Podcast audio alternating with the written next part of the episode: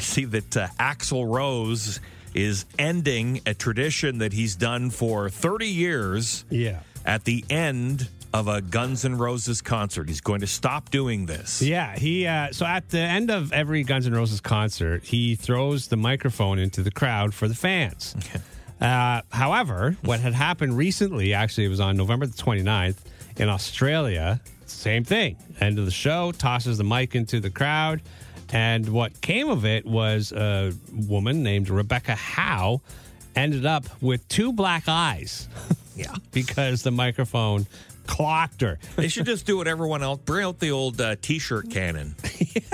Uh, Taylor, you know the co-host of the show, she's off on mat leave, and you're filling in. But Yeah. her and I did a, an MC intro for um, Peterborough Music Fest, and we had some new Wolf T-shirts, and we borrowed the uh, T-shirt cannon from the Peterborough Petes. Oh, nice. But they they didn't tell us that it wasn't charged up.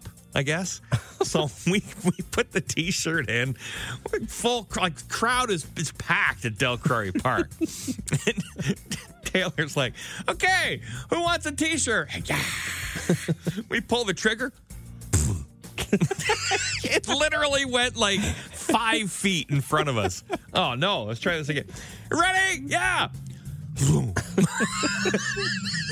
crowd starts getting angry. So we had to pick them up and throw them. There, there you go.